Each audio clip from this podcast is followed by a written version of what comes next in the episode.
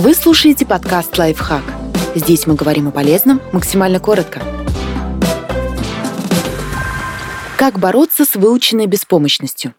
В том, что человек не пытается измениться, виноваты не только лень и нежелание действовать. Выученная беспомощность – это состояние, когда человек убеждает себя в том, что не может контролировать или изменить происходящие с ним события, и в результате даже не пытается что-то сделать. При этом человек далеко не всегда находится в действительно безвыходной ситуации.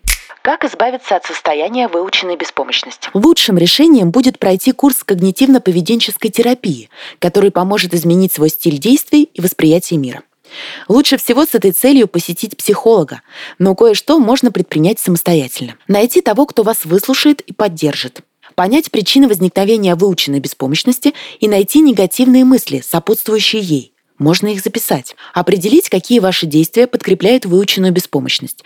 Например, просмотр страниц успешных людей в соцсетях, который ведет к выводам вроде «я просто неудачник». Постараться стать более оптимистичным в своем поведении и мыслях. Например, придумать физическое действие, такое как хлопок по столу или встряхивание головой, которое будет означать конец негативным размышлениям. Работать над своей самооценкой. Скажем, после неудачи проанализировать ее через несколько дней, чтобы без эмоций выявить причины провала. Также можно вспоминать о своих достижениях, чтобы побороть мысли о собственном бессилии определить свои цели и запланировать конкретные задачи для их достижения. Помочь в этом могут физические упражнения, здоровое питание и медитация.